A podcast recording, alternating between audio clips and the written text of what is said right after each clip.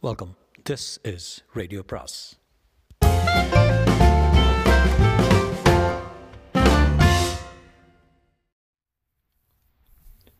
சுஜாதாவின் மறுபடியும் கணேஷ் பாகம் மூன்று.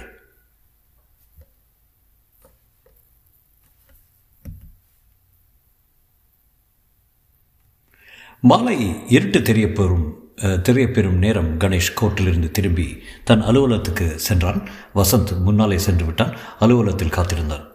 கேஸ் என்னாச்சு பாஸ் டிஸ்ஆனஸ்ட் கொலைங்கிற உணர்ச்சி பூர்வமான குற்றம். அதனால் சின்னப்பனுக்கு அஞ்சு வருஷம் கேட்டு பார்த்த ஹோப்பே இல்லை. பாவி பையன் ஒரு ஒரு வாரமாக அறிவாள் வாங்கி தீட்டி பிளான் பண்ணி வசந்த் எனக்கு ஒன்று மறந்து போயிட்டோன்னு நினைக்கிறேன். சாயங்காலம் நான் யாரை பார்க்கணும்? முடிவெட்டு கலைஞனே. தலை ரொம்ப வளர்ந்துருச்சு உங்களுக்கு. அப்புறம் அந்த ஷைலஜா பிரபாகர் ஃபோன் பண்ணாளா? ஆ ஷைலஜா அவங்க கிட்ட தான் சாயங்காலம் வரதா சொல்லியிருந்தேன். என்னவா நேற்றுக்கு நான் கொடுத்த ஸ்பிரிட்டட் ஸ்பீச்சில் ம் திருந்தின கனவா நட்டு ரெண்டு கைகளுக்கு இதயத்தை வரிச்சிட்டாங்க விரிச்சிட்டாங்கன்னு தோணுது. பாஸ் மேரேஜை பற்றி இவ்வளோ பேசிக்கிட்டீங்க. கல்யாணமே ஆகாது உங்களுக்கு. இவ்வளோ தெரிஞ்சிருக்கேன் அதனால தான் இவ்வளவு தெரிஞ்சிருக்கேன் வக்கீல் தொழில் மந்தமாக இருந்த மேரேஜ் கவுன்சிலர் போர்டு போட்டுக்கலாம். நீ நீ வரையா? ஷைலஜாவை பார்க்க. நான் வரல பாஸ் கராத்தே கிளாஸ் போகணும். கராத்தே அடா எப்போல இருந்து போன வாரம் தான் ஆரம்பித்தேன் பாஸ் நக்கிள்ஸ் புல் uh, அப்பே உயிர் போடுறது. நீங்கள் க்ரீன் பெல்ட் வாங்கி வெறுக்கீங்களா? இப்போ டச் இல்லை. சுடான் சுக்கின்னு என்ன சொல்லுங்க பார்க்கலாம். கணேஷ் வசந்தன் வயிற்றில் குத்துறான். வசந்த் அவுச் கியா! என்று அலறினான். இதான் சுடான் சுக்கி வா போலாம். நான் கதை தரேன் கராத்தே.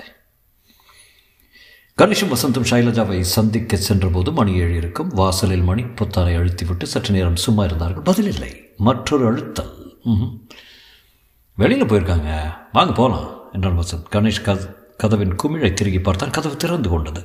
உள்ளதாக இருக்காங்க. உள்ளே இருட்டாக இருந்தது. கணேஷுக்கு மயிர்கால்களில் குறுகுறுத்தது. சம்திங் ராங் சுவரில் தடவினான் சுவிட்ச் அகப்பட்டது தட்டினான் வெளிச்சம் ஹால் காலியாக இருந்தது. மிஸ்ஸஸ் பிரபாகர் உள்ளே இருக்கீங்களா? என்றான். பதில் இல்லை. மேஜை மேல் இரண்டு பு புது புத்தகங்கள் இருந்தன. குழந்தைகள் மனோதத்துவம் ரிஷப ராசிக்கு நைன்டீன் செவன்டி எயிட் வருஷ பலன். கணேஷ் மெதுவாக ஹாலை சுற்றி வந்தான். படுக்கை அறை சாத்தியிருந்தது. அதை தள்ளி பார்த்தான். உள்பக்கம் தாளிடப்பட்டிருந்தது. தூங்குறாங்களா என்ன? படுக்கை அறை கதவின் பக்கத்தில் வெளியே ஒரு லைட் சுவிட்ச் இருந்தது. அதை தட்டினான் ஹாலில் எந்த விளக்கும் பதில் சொல்லவில்லை. பதிலாக படுக்கை அறை கதவின் கீழ் ஒரு வெளிச்ச விளிம்பு தெரிந்தது. சாவி ஓட்டை தெரிந்தது. கணேஷ் தன் ஒரு கண்ணை மூடிக்கொண்டு வலது கண்ணால் அந்த துவாரத்தின் உடை பார்த்தான். தொங்கிக் கொண்டிருந்த ஷைலஜாவின் கால்கள் மட்டும் தெரிந்தன. மெதுவாக ஆடிக்கொண்டிருந்தன. ஓ மை காட் என பாஸ் தற்கொலை. வசந்த் அந்த சாவி துவாரத்தின் கண் வைத்து பார்த்தான். Oh ஓ நோ வசந்த் அப்படியே சரிந்து கீழே உட்கார்ந்தான். கணேஷ் கதவை முரட்டுத்தனமாக தள்ளி பார்த்தான் திறக்கவில்லை. உள்ளே தாளிடப்பட்டிருந்தது. திரைகள் மறைத்து அறையின் எந்த சுவரிலும் எந்த ஜன்னலும் திறந்திருக்கவில்லை. வசந்த் உடனே போலீஸ்க்கு டெலிஃபோன் பண்ண. அவ அவங்க இல்லாமல் நாம் இன்னும் ஒன்றும் செய்யக்கூடாது. வசந்த் டெலிஃபோனை நோக்கி செல்ல கணேஷ் அந்த ஹாலில் மெதுவாக சிந்தனையுடன் கவலையுடன் கிடந்தான். தற்கொலை எதற்காக ஏன்? வந்தீங்கன்னா ரொம்ப சந்தோஷமாக இருக்கும். உங்ககிட்ட இன்னும் சில விஷயங்கள் சொல்லணும். நல்லதாக காஃபி போட்டு தரேன் ஷைலஜா. கணேஷ் மெதுவாக அந்த பு மேஜைக்கு வந்து அந்த புத்தகங்களை புரட்டினான் புக் சென்டரின் ரசீது இருந்தது. இன்று தான் வாங்கியிருக்கிறான் நைன்டீன் செவன்டி எயிட். ஆஷ்பலன் வருஷபலன். ஒரு புத்தகத்துக்குள் சாரதா மேண்டி மாட்டிசோரி பள்ளியின் மனு ஒன்று இருந்தது. விசாரிக்க வேண்டும். ஹலோ போலீஸ் கண்ட்ரோல் ரூமா என் பேர் வசந்த். ஸ்ரீராம் காலனியில் ஒரு வீட்டில் கணேஷ் அலமாரியில் இருக்கும் புத்தகங்களை ஆராய்ந்தான். Essentials of management management by motives is it up the organization எல்லாம் மேனேஜ்மெண்ட் புத்தகங்கள் எக்ஸ்சேஞ்ச் நிலவரங்கள் company law tax tax law Ganesh அங்கிருந்து விலகி அந்த படுக்கை அறையை கடந்து அருகில் இருந்த சமையல் அறைக்கு நுழைந்தான். பாத்திரங்கள் நவீன சமையல் சாதனங்கள் ஓரத்தில் ஒரு ஹனுமார் படம் அலுமாரியின் கீழ்த்தட்டில் ஒரிஜினல் ரேஸ் புத்தகம் தமிழ் பத்திரிகைகள் தமிழ் செய்தித்தாள் ஒன்றே ஒன்று. தினமணி. கணேஷ் அதை உருவினான் பிரித்தான் சற்று ஆச்சரியப்பட்டான். அந்த செய்தித்தாளை எடுத்துக்கொண்டு கணேஷ் ஹாலுக்கு வந்தான். என்ன பாஸ் சபைக்காலர் ரேஸ் போடுறான். சமையல் அறையில் அலமாரியின் மேல் தட்டில் என்ன இருந்தது தெரியுமா? என்ன? தினமணி. கொஞ்சம் விசேஷமான தினமணி. யூ மீன் ஆ. சில பக்கங்கள் சில வார்த்தைகள் வெட்டி எடுக்கப்பட்ட தினமணி. சமையல்காரன் தான் இந்த பயமுறுத்தல்கள் கடிதம் தயாரித்து அனுப்பியிருக்கான் இரு இரு பார்க்கலாம். வெளியே ஜீப் சீறிக்கொண்டு வந்து நின்றது. சற்று நேரத்தில் கதவை இரண்டு தடவை தட்டிவிட்டு உள்ளே ஒரு இன்ஸ்பெக்டர் கான்ஸ்டபிள் சகிதம் நுழைந்த எஸ்பியை பார்த்து கணேஷ் முகம் வளர்ந்தான் ஹட ராஜேந்திரன். ஹாய் கணேஷ். என்னய்யா? இங்கெல்லாம் இருக்கீங்க? சூசைடுன்னு ஃபோன் வந்தது இந்த வீட்டில் தானே ஆமாம் அந்த வரைக்கும். நீ எப்படி எங்கே வந்து சேர்ந்த? அதை அப்புறம் சொல்கிறேன் முதல்ல அவளை பார்க்கலாம். எல்லா கதவும் அடைச்சிருக்கு. உள்ளே தாழ்பால் போட்டுக்கிட்டு இருக்கு செஞ்சிட்ருக்கா. ராஜேந்திரன் அந்த கதவை ஒரு தடவை முயன்று பார்த்தார். ஜன்னல்களை பார்த்தார். சாவி துவாரம் வழியாக எட்டி பார்த்தார். வயா கான்ஸ்டபிள கதவோடையா? அந்த காட்சி சற்று வினோதமாக இருந்தது. இரண்டு போலீஸ்காரர்கள் மோத மோத அந்த கதவு கொஞ்சம் எதிர்விட்டு தாழ்பால் பெயர்ந்து திடீரென்று திறந்து கொள்ள அவர்கள் இருவரும் ஏறக்குறை விழை இருந்து சமாளித்துக் கொண்டு நின்றார்கள். கணேஷும் ராஜேந்திரனும் அந்த அறையில் முதலில் நுழைய வசந்த் சற்று தயங்கி அவர்கள் பின் வந்தான். சுமார் பதினெட்டு அடி உயரம் இருந்தது. மேல் சுவரில் பதித்திருந்த இரும்பு கொக்கியிலிருந்து அந்த கை கயிறு தொங்கியது. அதன் முடிவில் ஷைலஜா தொங்கினாள். உடல் மிக மெலிதாக மிக மெலிதாக சுற்றி கொண்டிருந்தது கால்களின் வெகு அருகே படுக்கை இருந்தது. படுக்கை விரிப்புகள் சுத்தமாக கசங்காமல் இருந்தன. கணேஷ் சைலஜாவை மேலிருந்து கீழ் பார்த்தான். அந்த க கண்களில் கடைசியாய் உறைந்திருந்த பயப்பார்வை அப்படியே நின்றிருந்தது. கைவிரல்கள் மானசீகமாக எதையோ பற்றி கொண்டிருந்தன. ஒரு கால் சற்று அடங்கியிருந்தது. டெரபா என்றார் ராஜேந்திரன். இளம்பெண் எத்தனை தடவை இளம்பெண்கள் தற்கொலை பார்த்துட்டேன் எனக்கு இருக்கிற ஆதார நம்பிக்கையெல்லாம் ஒவ்வொரு தடையும் அடைவிக்கிட்டுக்கிட்டே இருக்குதே மர வருது மர கணேஷ. பாடியை இறக்கிறது எங்கேயும் ஸ்டூல் கீழே இருக்குதா பாரு. வ வசந்த் மண்டை பிடித்து கொண்டு பிரமித்து உட்கார்ந்திருந்தான். ராஜேந்திரன் உடல் கட்டில் கட்டிலுக்கு எவ்வளோ கிட்டக்கு இருக்குது பாருங்கள் எப்போ வேணும்னாலும் தற்கொலை பண்ணுறது ரத்து செய்ய செஞ்சு பேசாமல் திரும்பி வந்து கயிற்று கழட்டியிருக்கலாம் வைராக்கியம் அந்த சமயத்தில் மனசில் என்ன புயல் மாதிரி புயல் வீச்சச்சோ சேச்ச மெல்லையா? உடல் மெதுவாக கீழிறங்கியது. ராஜேந்திரன் அறையை சுற்றி வந்தான். எல்லா கதவும் எல்லா ஜன்னலும் உள்பக்கம் காத்திருக்க திரைகளை ஒவ்வொன்றாக விலக்கி ஒவ்வொரு ஜன்னலின் தாழ்பாளையும் பார்த்தார். இந்த பொண்ணு உங்களுக்கு தெரியும் போல இருக்கே கணேஷ. தெரியும். நேற்றுக்கு தான் என்னை சந்திக்க வந்திருந்தாங்க. புருஷனை தெரியப்படுத்தணும். புருஷன் பேர் தெரியுமா உங்களுக்கு? தெரியும். அந்த ஆள் பெங்களூர் போயிருக்காரு. அங்கே எங்கே தங்கியிருக்காருன்னு தெரியுமா? அதை விசாரித்து தெரிஞ்சுக்கலாம். ஆம்புலன்ஸ்க்கு சொல்லிட்டீங்களா? சொல்லியாச்சு சார். கணேஷ் கொஞ்சம் வாங்க. என்ன பார்க்குறீங்க? கடுதாசி கெடுதாசி ஏதாவது எழுதி வச்சிருக்காளான்னு கவலைப்படாதீங்க துப்புரவாக தேடி பார்த்துலாம் கொங்க வாங்க. இவளை நேத்திக்கு பார்த்தேன்னு சொன்னீங்க. ஏன் தற்கொலை பண்ணிக்கிட்டான்னு பார்த்துக்கு பார்க்கலாமா? கணேஷ் வெளியே வந்தான். வசந்த் நீ வா. ஹாலில் அவர்கள் உட்கார்ந்தார்கள். நேற்று சைலஜா உட்கார்ந்திருந்த இடத்தில் ராஜேந்திரன் உட்கார்ந்திருந்தார். உடல் கீழ் கீழே ஓரத்தில் கிடத்தப்பட்டிருந்தன. பாஸ் நான் வெளியில் போய் நின்றுக்கிட்டு இருக்கிறேன் என்னால் இங்கே நிற்க முடியாது என்றான் வசந்த். உடலை அவனுக்கு பார்க்க வெறுப்பாக இருந்தது ஒரு வசந்த். ஷைலஜாவின் கனவை. பெங்களூரில் எங்கே தங்கியிருக்கிறான்னு கண்டுபிடிச்சி அவருக்கு ஒரு எஸ்டிடி போட்டு தகவல் கொடுத்துரு. என்ன? Okay mister Rajendran. A assistant Vasanth உடனே கண்டுபிடிச்சிருவான். ஓகே என்றார் ராஜேந்திரன். அலமாரி பாருங்கள் அவர் ஆஃபீஸ் விலாசம் ஏதாவது கிடைக்குதானே வசந்த் அலமாரியை நோக்கி சென்றான். அலமாரியில் புத்தகங்கள் இருந்தன. அருகில் ஒரு கபோர்டு இருந்தது. அதை திறந்தான். பிரபாகரின் ஆஃபீஸ் ஃபைல்கள் சில இருந்தன. அதை பிரித்தான். Continental company managing director R Prabhakaran Vasanth telephone அருகில் சென்று டைரக்டரை எடுத்துக்கொண்டான். அதில் கான்டினென்டல் கம்பெனியை தேடினார். சூப்பரண்டன்ட் ஜிடி சர்மா வீட்டுக்கு நம்பி நம்பரை பார்த்து கொண்டான். டெலிஃபோனுக்கு சென்றான். சொல்லிட்டான் மிஸ்டர் சர்மா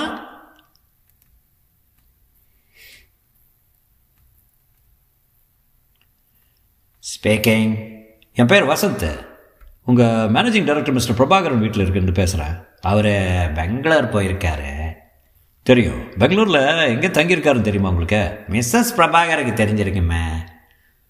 மிஸ்ஸஸ் பிரபாகர் இல்லை இப்போ நீங்கள் யார் பேசுகிறத சொன்ன வசந்த்னு. எனக்கு ஒரு வசந்தியும் தெரியாது. கண்ட கண்ட ஆட்களுக்கெல்லாம் எம்டியோட விலாசத்தை கொடுக்க நான் தயாரில்ல. போலீஸ்க்கு? என்ற வசந்த். நீங்கள் போலீஸா? அவங்க சாப்பில் கேட்டேன். சொல்கிறீங்களா எனி திங் ராங் ஆமாம் அவருக்கு அவர் மனைவி மரணத்தை பற்றி சொல்ல வேண்டும். ஓ மை காட் அசோகா ஹோட்டலில் தங்கியிருக்காரு. ரூம் நம்பர் தரட்டுமா? முப்பத்தி எட்டு ஒரு நிமிஷம். வசந்த் தேடினான். கீழே கிடந்த ஒரு பென்சிலை எடுத்துக்கொண்டு டைரக்டரியில் எழுதி கொண்டான். சொல்லுங்கள் ஹோட்டல் அசோகா ரூம் நம்பர் முப்பத்தி எட்டு முப்பத்தி எட்டு தேங்க்ஸ் என்ன சார் ஆச்சு? அப்புறம் விவரமாக உங்களுக்கு தெரியும். மறுபடியும் ஃபோன் பண்ணாதீங்க. கொஞ்சம் பிஸியாக இருக்கும். பெங்களூரில் அவர் விலாசம் கிடச்சிருச்சே என்றான் வசந்த். உடனே சொல்லிடுங்க என்றார் ராஜேந்திரன். பாஸ் நீங்கள் வாங்க. நான் அந்த ஆள்கிட்ட ஏதாவது உளர போகிறேன் பாவம் அந்த ஆள். முதல்ல அசோகா நம்பரை கண்டுபிடி.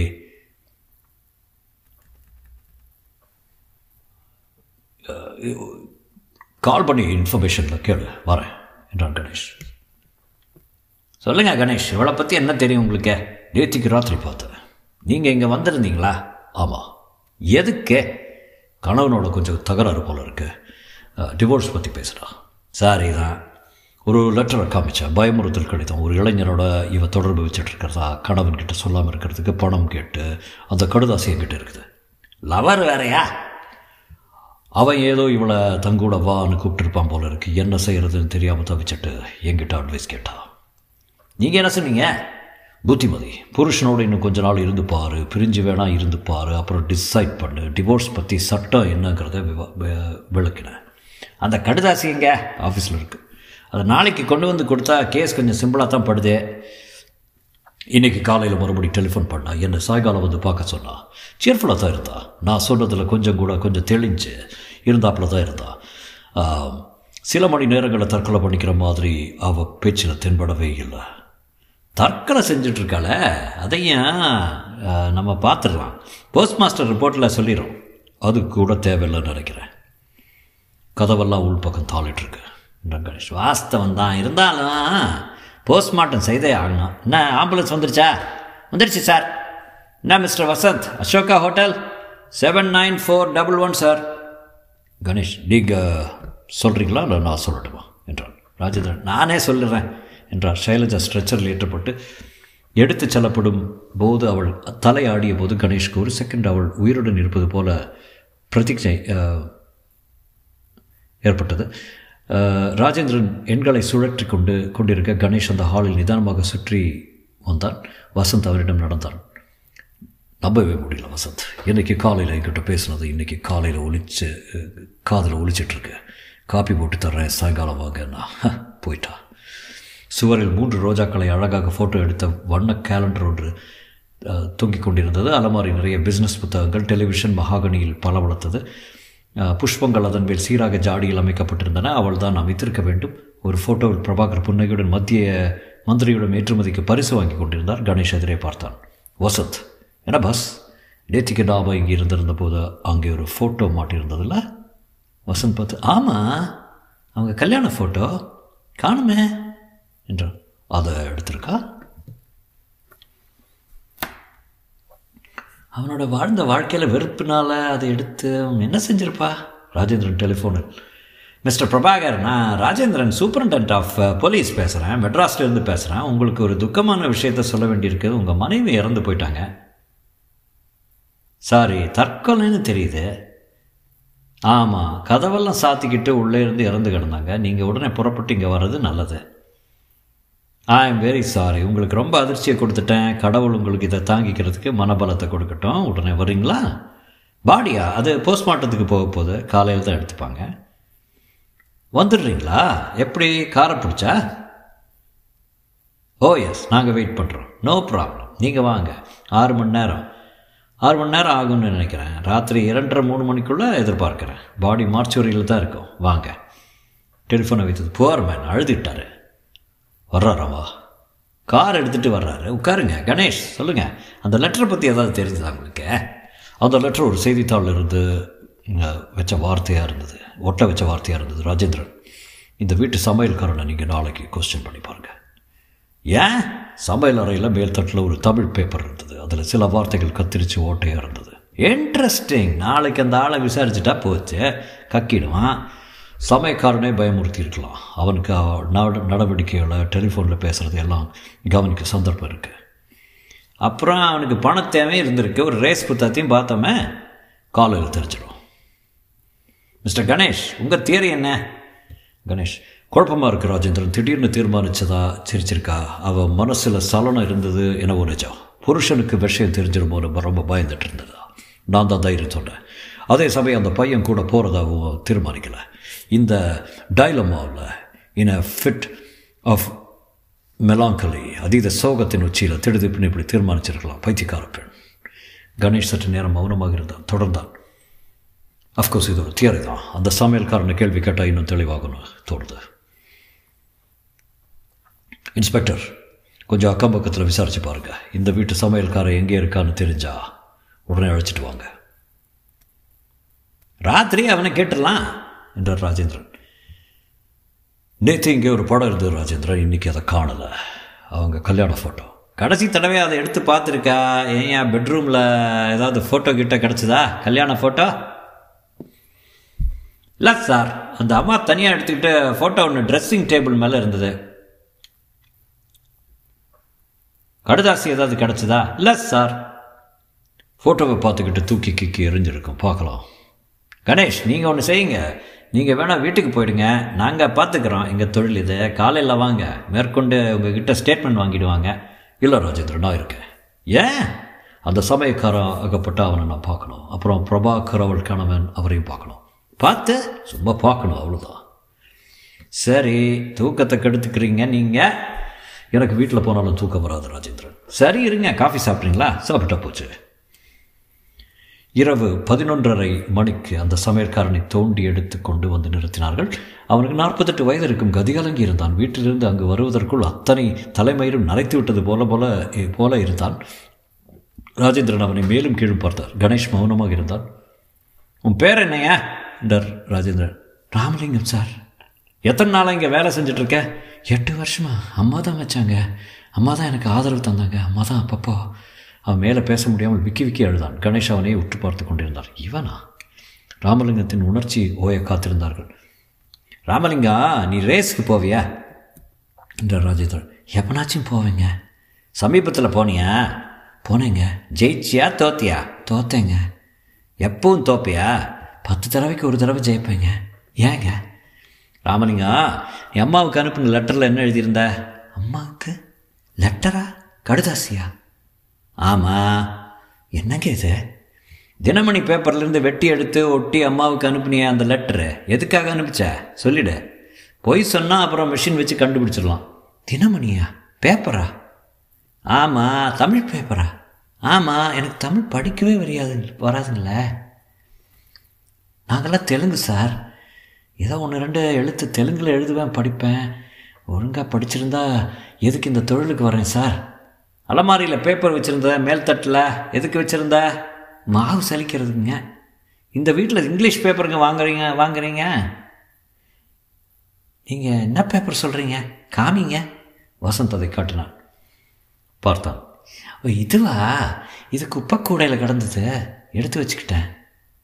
கணேஷ் ராஜேந்திரன் நான் ஒன்று ரெண்டு கேள்வி கேட்கட்டுமா கேளுங்க தாராளமா. ராமலிங்கம் இன்னைக்கு காலையில் அம்மாவை பார்த்தியா? பார்த்தேங்க எப்படி இருந்தாங்க? சந்தோஷமாக இருந்தாங்க. ரொம்ப சந்தோஷமாக இருந்தாங்க. எனக்கு எவ்வளோ குழந்தைன்னு கேட்டாங்க. இந்த பணம் வச்சுக்கோ. பொட்ட பசங்களுக்கு ஏதாவது வாங்கி கொடுன்னு சொல்லி மத்தியானம் வர வேண்டாம்னு சொல்லிட்டாங்க. அதுக்கு ஏதாவது காரணம் சொன்னாங்களா? இல்லைங்க. வேற ஏதாவது ஞாபகம் இருக்கா? ட்ரெஸ் பண்ணிக்கிட்டு வெளியில் கிளம்பிட்டு இருந்தாங்க.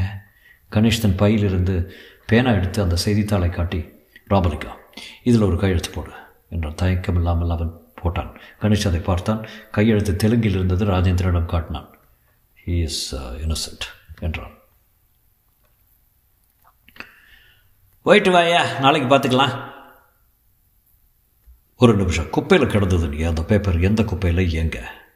கார் ஷெட்டில் இருந்ததுங்க. மாவு சலிக்கிறதுக்காக எடுத்து வச்சுக்கிட்டேன். சரி போ. அம்மாவை எந்த ஆஸ்பத்திரிக்கு கொண்டு போயிருக்காங்க சார்? இன்ஸ்பெக்டர் கேளு சொல்லுவார். அவன் கண்களை துடைத்து கொண்டு செல்ல கார் ஷெட் டிரைவரை விசாரிக்கணும். என்றான் கணேஷ். காலையில் பார்க்கலாம். இருங்க. என் ஒய்ஃப் ராத்திரி ஏதோ ஷோ போகணும்னு சொல்லிட்டு இருந்தா மறந்தே போயிட்டேன். வீட்டுக்கு டெலிஃபோன் பண்ணிடுறேன் என்றார் ராஜேந்திரன். வசந்த் கணேஷை பார்த்துக்கிட்டு இனிமேல் நமக்கு வேலை இல்லை பாஸ் இரு பிரபாகரை பார்க்கணும் எனக்கு. தூக்கம் வருதா? தூக்கமா பாஸ் இந்த லெட்டரை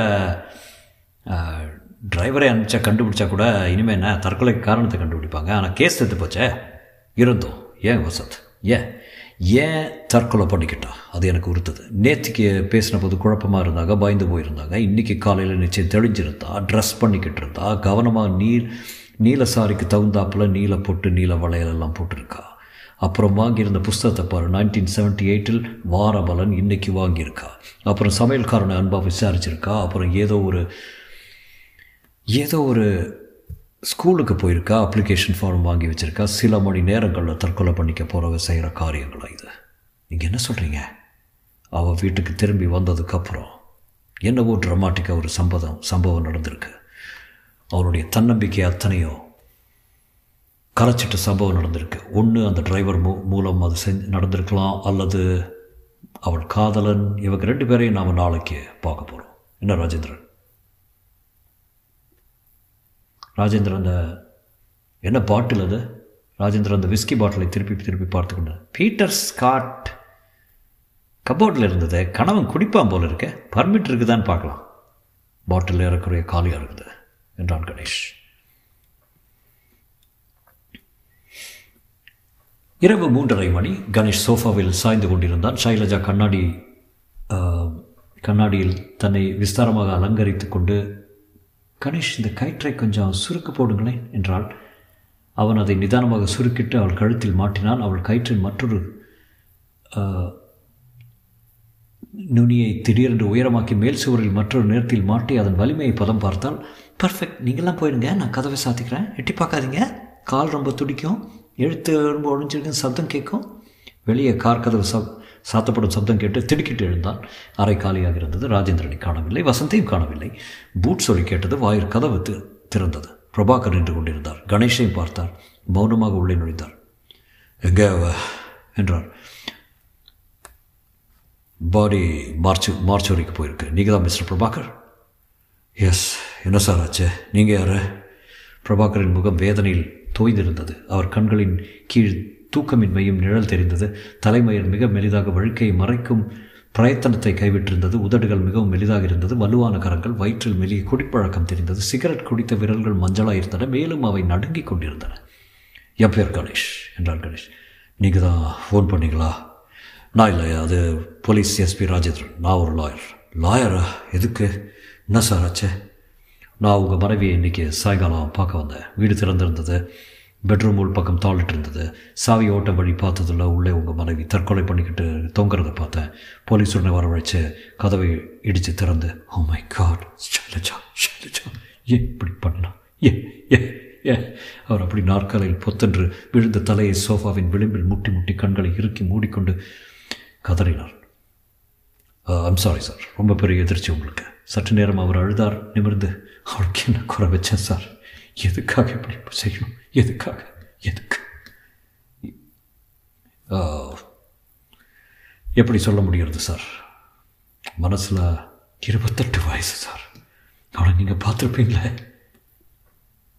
பார்த்தேன் ஷி வாஸ் பியூட்டிஃபுல் நான் அவளை ஒர்ஷிப் பண்ணேன் அவளை எவ்வளவோ எதிர்ப்புக்கு அப்புறம் கல்யாணம் செஞ்சுக்கிட்டேன் எனக்கு இந்த மாதிரி தண்டனையா